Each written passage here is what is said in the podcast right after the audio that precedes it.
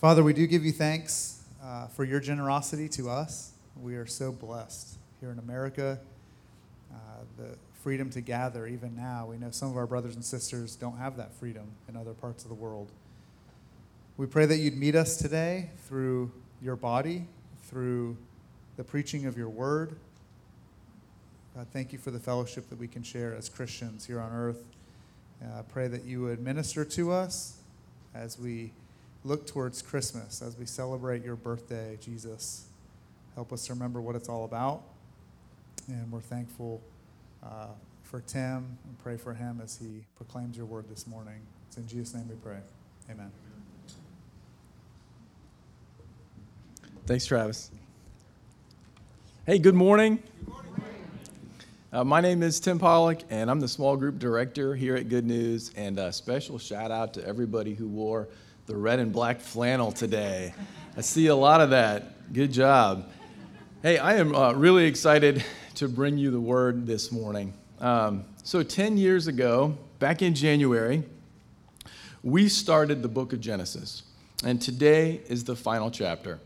Uh, but before we dig into chapter fifty, I thought it would be helpful to look back first. And I want to summarize the book of Genesis by calling on who else? Ernest Hemingway. Kidding. So, uh, who legend says answered a challenge to write a story in as few words as possible. So if you go back to high school and remember that you probably did read some Hemingway, um, his prose was shorter than the rest of his contemporaries, so he was happy to take the challenge.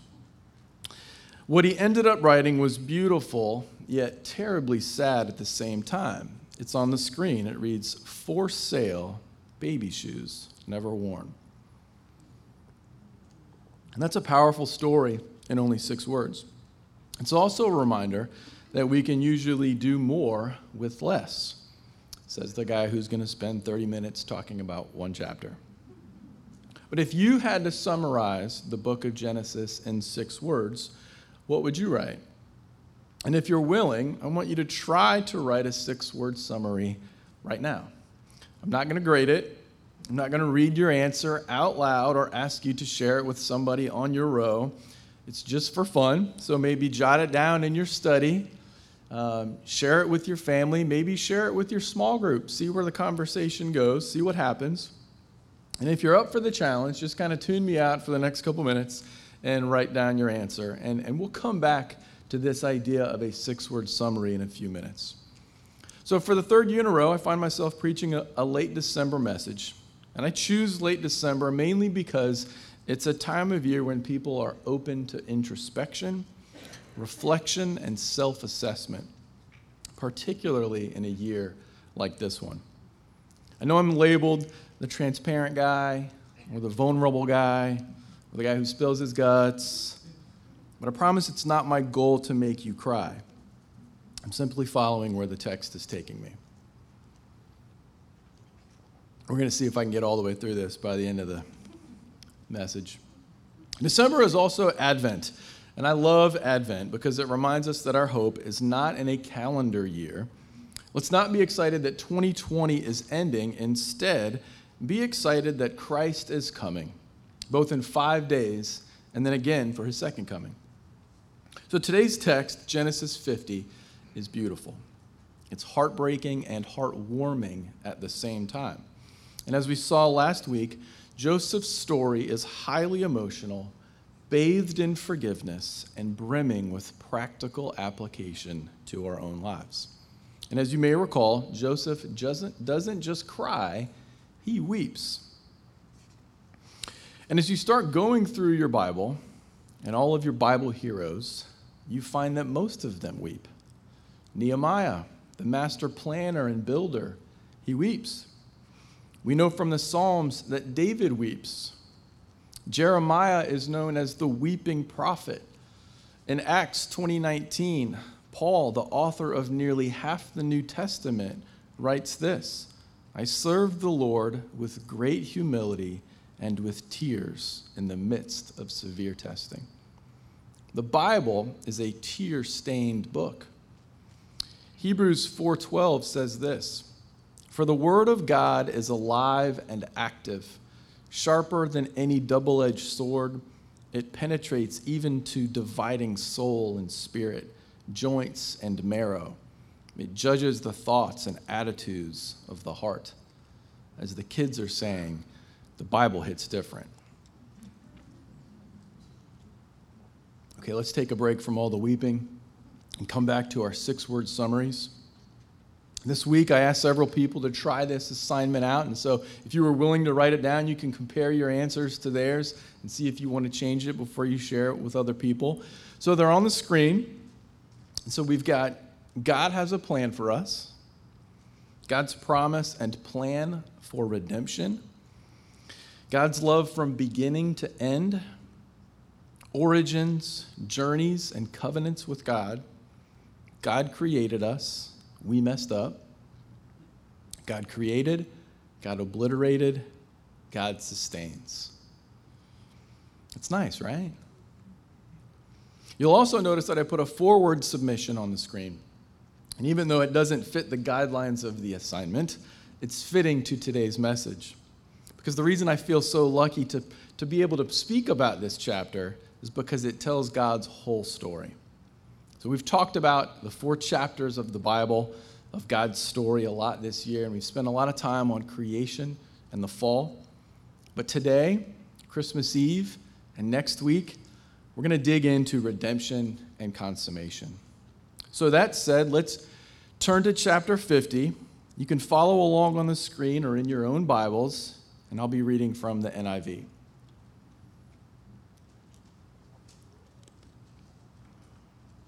Joseph threw himself on his father and wept over him and kissed him.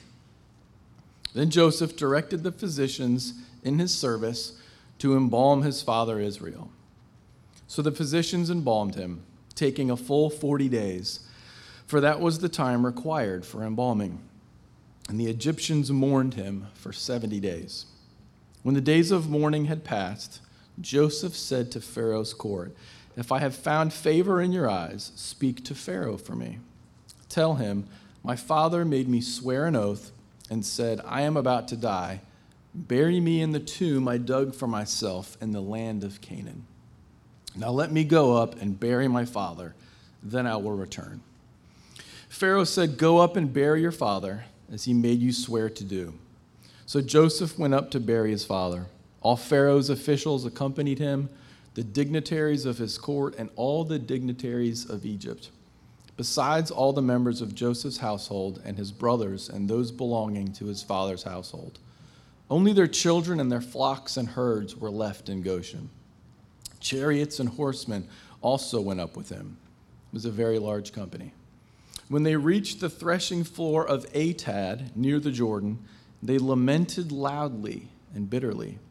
And there Joseph observed a seven-day period of mourning for his father. When the Canaanites who lived there saw the mourning at the threshing floor of Atad, they said, "The Egyptians are holding a solemn ceremony of mourning. That is why that place near the Jordan is called Abel Mizraim." So Jacob's sons did as he commanded them. They carried him to the land of Canaan and buried him in the cave in the field of Machpelah near Mamre, which Abraham had bought along with the field as a burial place from Ephron the Hittite. After burying his father, Joseph returned to Egypt, together with his brothers and all the others who had gone with him to bury his father. When Joseph's brothers saw that their father was dead, they said, "What if Joseph holds a grudge against us and pays us back for all the wrongs we did to him?" So they sent word to Joseph, saying, "Your father left these instructions before he died. This is what you are to say to Joseph. I ask you to forgive your brothers the sins and the wrongs they committed in treating you so badly. Now please forgive the sins of the servants of the God of your father." When the message came to him, Joseph wept. His brothers then came and threw themselves down before him. "We are your slaves," they said. But Joseph said to them, "Do not be afraid. Am I in the place of God? You intended to harm me, but God intended it for good, to accomplish what is now being done, the saving of many lives. So then don't be afraid. I will provide for you and your children." And he reassured them, and spoke kindly to them. Joseph stayed in Egypt, along with all his father's family. He lived one hundred ten years and saw the third generation of Ephraim's children. Also the children of Machir, son of Manasseh, were placed at birth on Joseph's knees. Then Joseph said to his brothers, I am about to die, but God will surely come to your aid and take you up out of this land and to the land he promised on oath to Abraham, Isaac, and Jacob. And Joseph made the Israelites swear an oath and said, God will surely come to your aid, and then you must carry my bones up from this place. So Joseph died at the age of one hundred ten, and after they embalmed him, he was placed in a coffin in Egypt. And so there's a lot, lots going on there, and thanks for bearing with me as I read that. And like I said earlier, given the time of year and the emotional depth of this chapter, I don't have to say much to make this chapter come alive for you.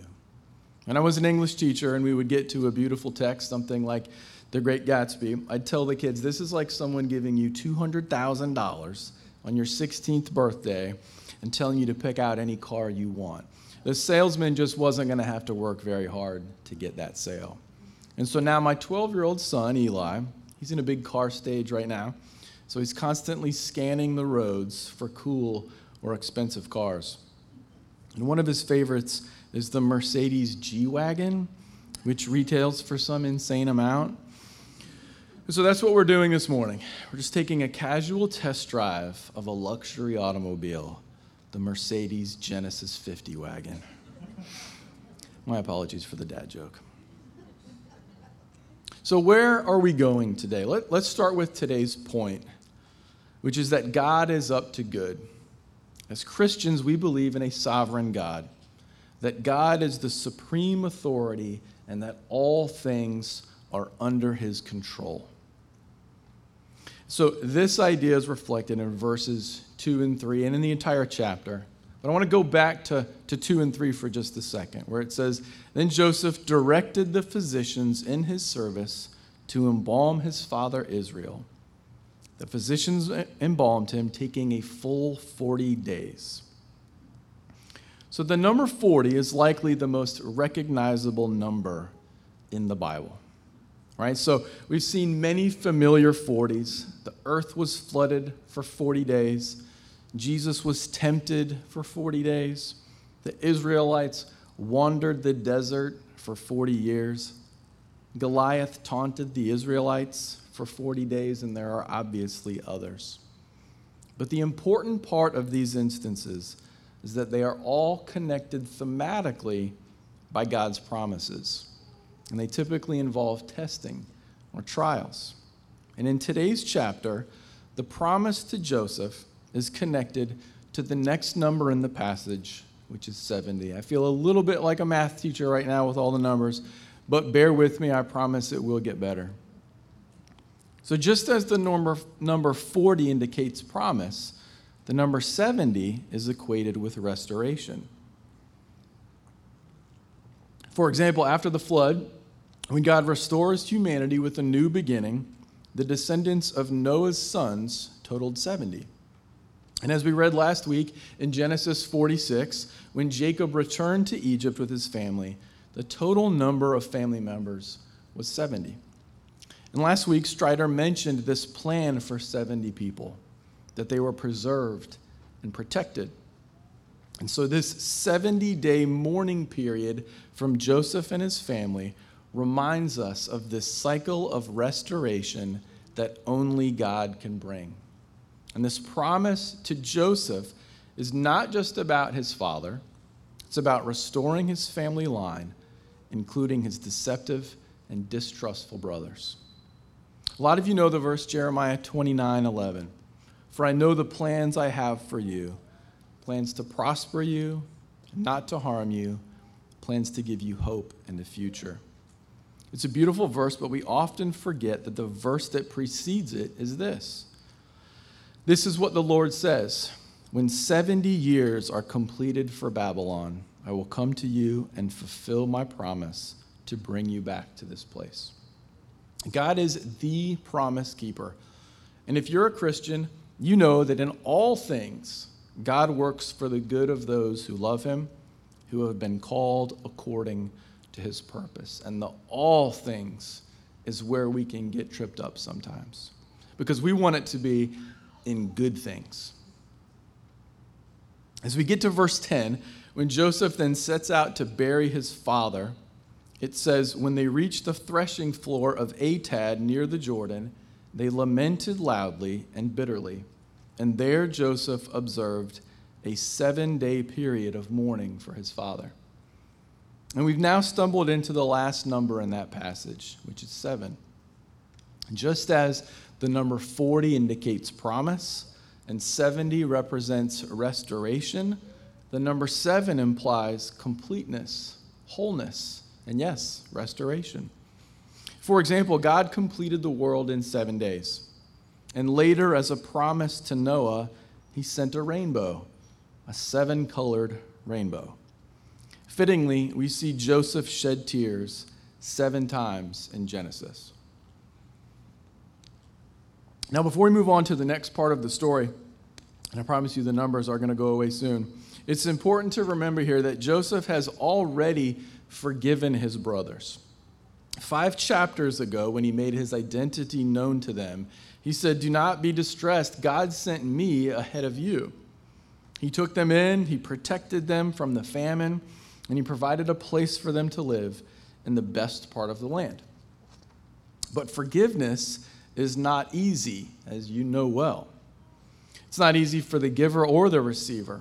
And we see this in the New Testament when Jesus teaches his disciples about forgiveness. Confused about what Jesus is teaching them, Peter asks, "Lord, how often shall my brother sin against me and I forgive him? Up to seven times?" Jesus' response, "I do not say to you up to seven times, but up to seventy times seven." Now, if you're a math nerd, don't get too excited. Jesus is not a mathematician. He's not suggesting we forgive one another four hundred ninety times. Instead, he is using Old Testament imagery to remind his disciples and therefore us that offering forgiveness is not a to-do list item that you check off. It's about allowing the Holy Spirit to work in your heart so that you can release feelings of resentment or bitterness toward the person who has harmed you, regardless of whether that person actually deserves it. And to take it one step further, Colossians three thirteen says this, "Bear with each other and forgive one another. Forgive as the Lord forgave you." So the same way God restored Noah's family, and the same way God restored Joseph's family, so too should we seek to restore our relationships. And so we pick up in verse fourteen. After burying his father, Joseph returned to Egypt together with his brothers and all the others who had gone with him to bury his father. When Joseph's brothers saw that their father was dead, they said to him, "What if Joseph holds a grudge against us and pays us back for all the wrongs we did to him?" So they sent word to Joseph, saying, "Your father left these instructions before he died. This is what you are to say to Joseph. I ask you to forgive your brothers the sins and the wrongs they committed in treating you so badly. Now please forgive the sins of the servants of the God your father." And when their message came to him, Joseph wept. Now remember, this walk that they're taking, it's a long one. And there's plenty of time to think and to pray. And we've seen these long and sometimes lonely walks in Genesis already. Abraham's trip to the mountains, knowing he is to sacrifice his son there. Hagar running away from Sarai until the Lord calls her back. And on these walks, there's no music to listen to. There's no podcast to digest. On these walks, you have a conversation with yourself, whoever's with you, or with God. So let's shift gears here and direct things to you for a moment. Whose apology are you waiting for? What apology do you need to offer? I might suggest to you that you take a walk. And what does that walk look like? Well, it's different for everyone. For some of you, it's community. Authentic biblical community is built-in accountability. And that's why our church gathers in small groups throughout the week. We discuss the Bible and the message. That's why we rehash what we've read in the Bible that week, and we ask one another how we are doing with difficult areas of the Christian walk, such as forgiveness. And we lock arms and we pray for one another. If you don't have community like that, I encourage you to jump in. Because as difficult as it can be sometimes, it is extremely rewarding. For some of you, it might mean talking to your spouse or your parents or your brother or your sister. And it might not be one of the pleasant conversations. It might be something that's been brewing in your heart for quite some time. And for some yet, it might mean going to a Christian counselor, someone who is trained in conversational therapy that is rooted in God's word. I've shared before that I regularly see a Christian counselor.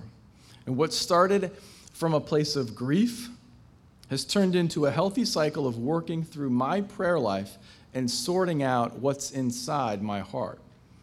Because I know I'm going to be asked the same question every month. And it's the same question that pops up on my Google Calendar every single day. And it's the same question that Jesus asks his disciples in Luke twenty-four thirty-eight. And it's this: why is your heart so troubled? It's a similar question to what you read in Psalm forty-two, which we heard sung ten, fifteen minutes ago. This question is so crucial because, one, Jesus asks it, so it has to be important. And two, it leaves no room for ambiguity. You cannot "I'm fine" your way out of this question, because it assumes that something is awry in your heart. You are, after all, a human being with worries and bills and deadlines and all of that stuff. And what I've found, and why I recommend counseling to others, is that once I began learning how to bear my soul appropriately, meaning making sense of my frustrations rather than just venting, it allowed me to bear my soul to others. And then, most importantly, to God. In other words, counseling for me became the dress rehearsal for honest, reflective, confessional prayer to my personal and holy God. And so we pick back up in verse eighteen. It reads, "His brothers then came and threw themselves down before him. 'We are your slaves,' they said."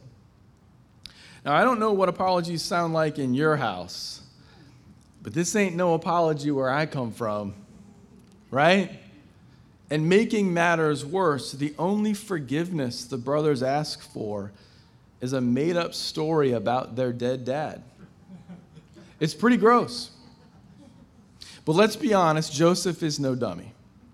He knows what's going on here, but still his compassion wins out. Verse nineteen, "But Joseph said to them, 'Don't be afraid. Am I in the place of God? You intended to harm me, but God intended it for good, to accomplish what is now being done. So then don't be afraid. I will provide for you and your children.' And he reassured them and spoke kindly to them." So instead of confronting his would-be murderers, he comforted them. Instead of punishing the men who sold him into slavery, which he could have done, he promised to provide for them and their children. He laid aside the awful weight of resentment and bitterness and cast his crushing, nightmarish cares upon God rather than his family. You see, what Joseph remembered is that God's story begins with creation, not the fall. And we are created in the image of our beautiful God. And to illustrate this point, I'm going to borrow an analogy from another pastor who recently described Psalm eight as an ice cream cake. Now, if you like ice cream cake, you're going to love this. If you don't like ice cream cake, there is absolutely no hope for you. Psalm eight is about the majesty of the Creator and the created. That's us. And this brief nine-line poem opens and closes with the same line. Lord, our Lord, how majestic is your name in all the earth. So our God is one of majesty. And since we are created in his image, that means we are majestic. Hooray! So majesty is the ice cream. And inside the middle of this ice cream cake psalm is line four, which begins, what is mankind? And so in this image, humans, us, were the rich, chocolatey, gooey, delicious middle part of the cake. And then look at the description of mankind. Line four ends by saying, we are crowned with glory and honor. So we are royally majestic. Congrats. Joseph gets this. He understands this. In fact, you could argue that he maybe gets it a little too much. And depending on your personality or your stage of life, sometimes we need to remind ourselves that we are created in God's image. But most of the time, we need a reminder that others are created in the image of God. So yes, you're majestic, but so is your neighbor who mows his grass at seven a.m. And so is the dad who walks out on his kids, and the brother who goes to jail, and the wife who does not remain faithful. What Joseph's brothers intended for evil, God used for good. So do you have faith to forgive the person who has wronged you? Do you have the courage to receive what God has planned for you, however awful it might feel in the moment? Joseph did not live for his brother's apologies. Their sins against him did not hold him captive, and he knew the horrors of captivity well. But he was free from bitterness and resentment, even while his brothers were silent about their guilt. And after so many difficult years of suffering and rejection, Joseph's heart was full of compassion. And so again, in verse twenty-one, Joseph says, so then, don't be afraid. I will provide for you and your children. And he reassured them and spoke kindly to them. This parallels Jesus' heart for us. In Second Corinthians one, verses three and four, it says, praise be to the God and Father of our Lord Jesus Christ, the Father of compassion and the God of all comfort, who comforts us in all our troubles so that we can comfort those in any trouble with the comfort we ourselves receive from God. That's nice, right? So each week we give you an action step, something that you can apply to your life. And it's always hard for me to boil down a big chunk of scripture to just one step. But this week it's simple, and it's it's go to Jesus. I'm going to give you time to look through the rest of that slide there. So go to Jesus. Simply lift up your hands in your life and, and say to God, today, tomorrow, and every day, today I am yours, and do with me what you will. Now, earlier I mentioned several men from the Bible who cry.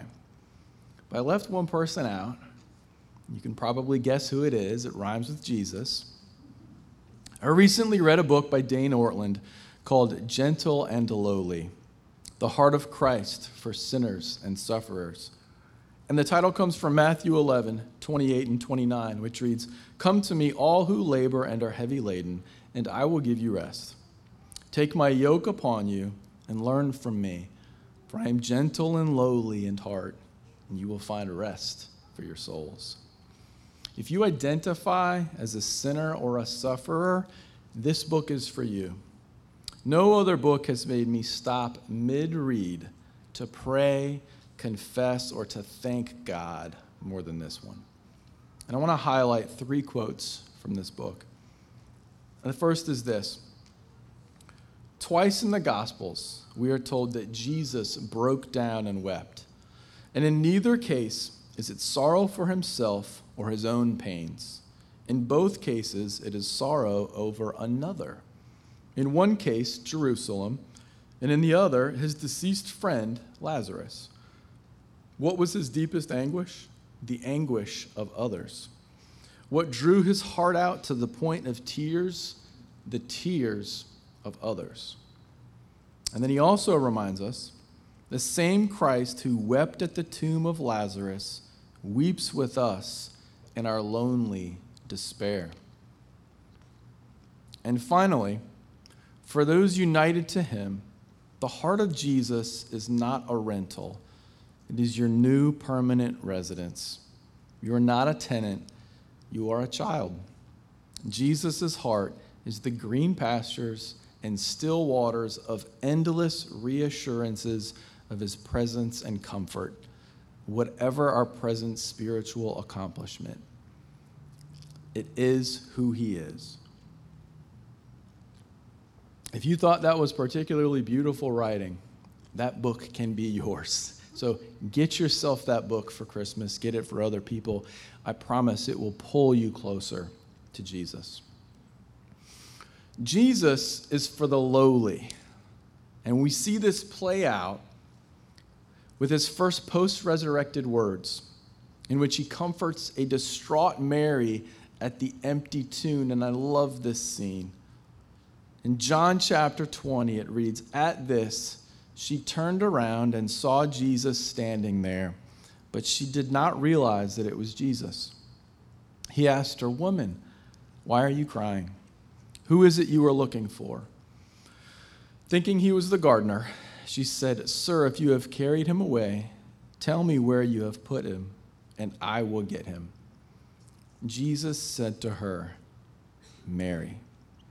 She turned toward him and cried out in Aramaic, 'Rabboni.'" Jesus also knows your name, and he knows your tears, he knows your suffering, he knows your joys.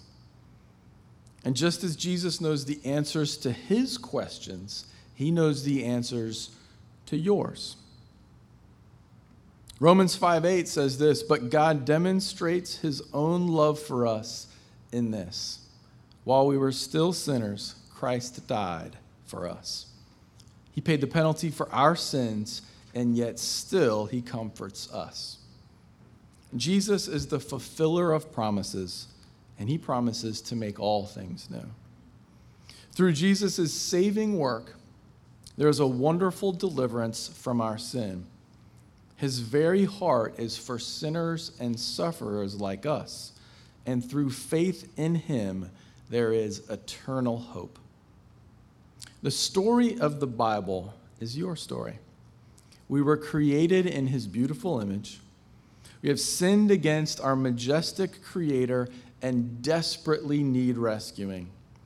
And in going to the cross, Jesus suffered with us and for us, and ultimately redeemed our sin through his sacrifice.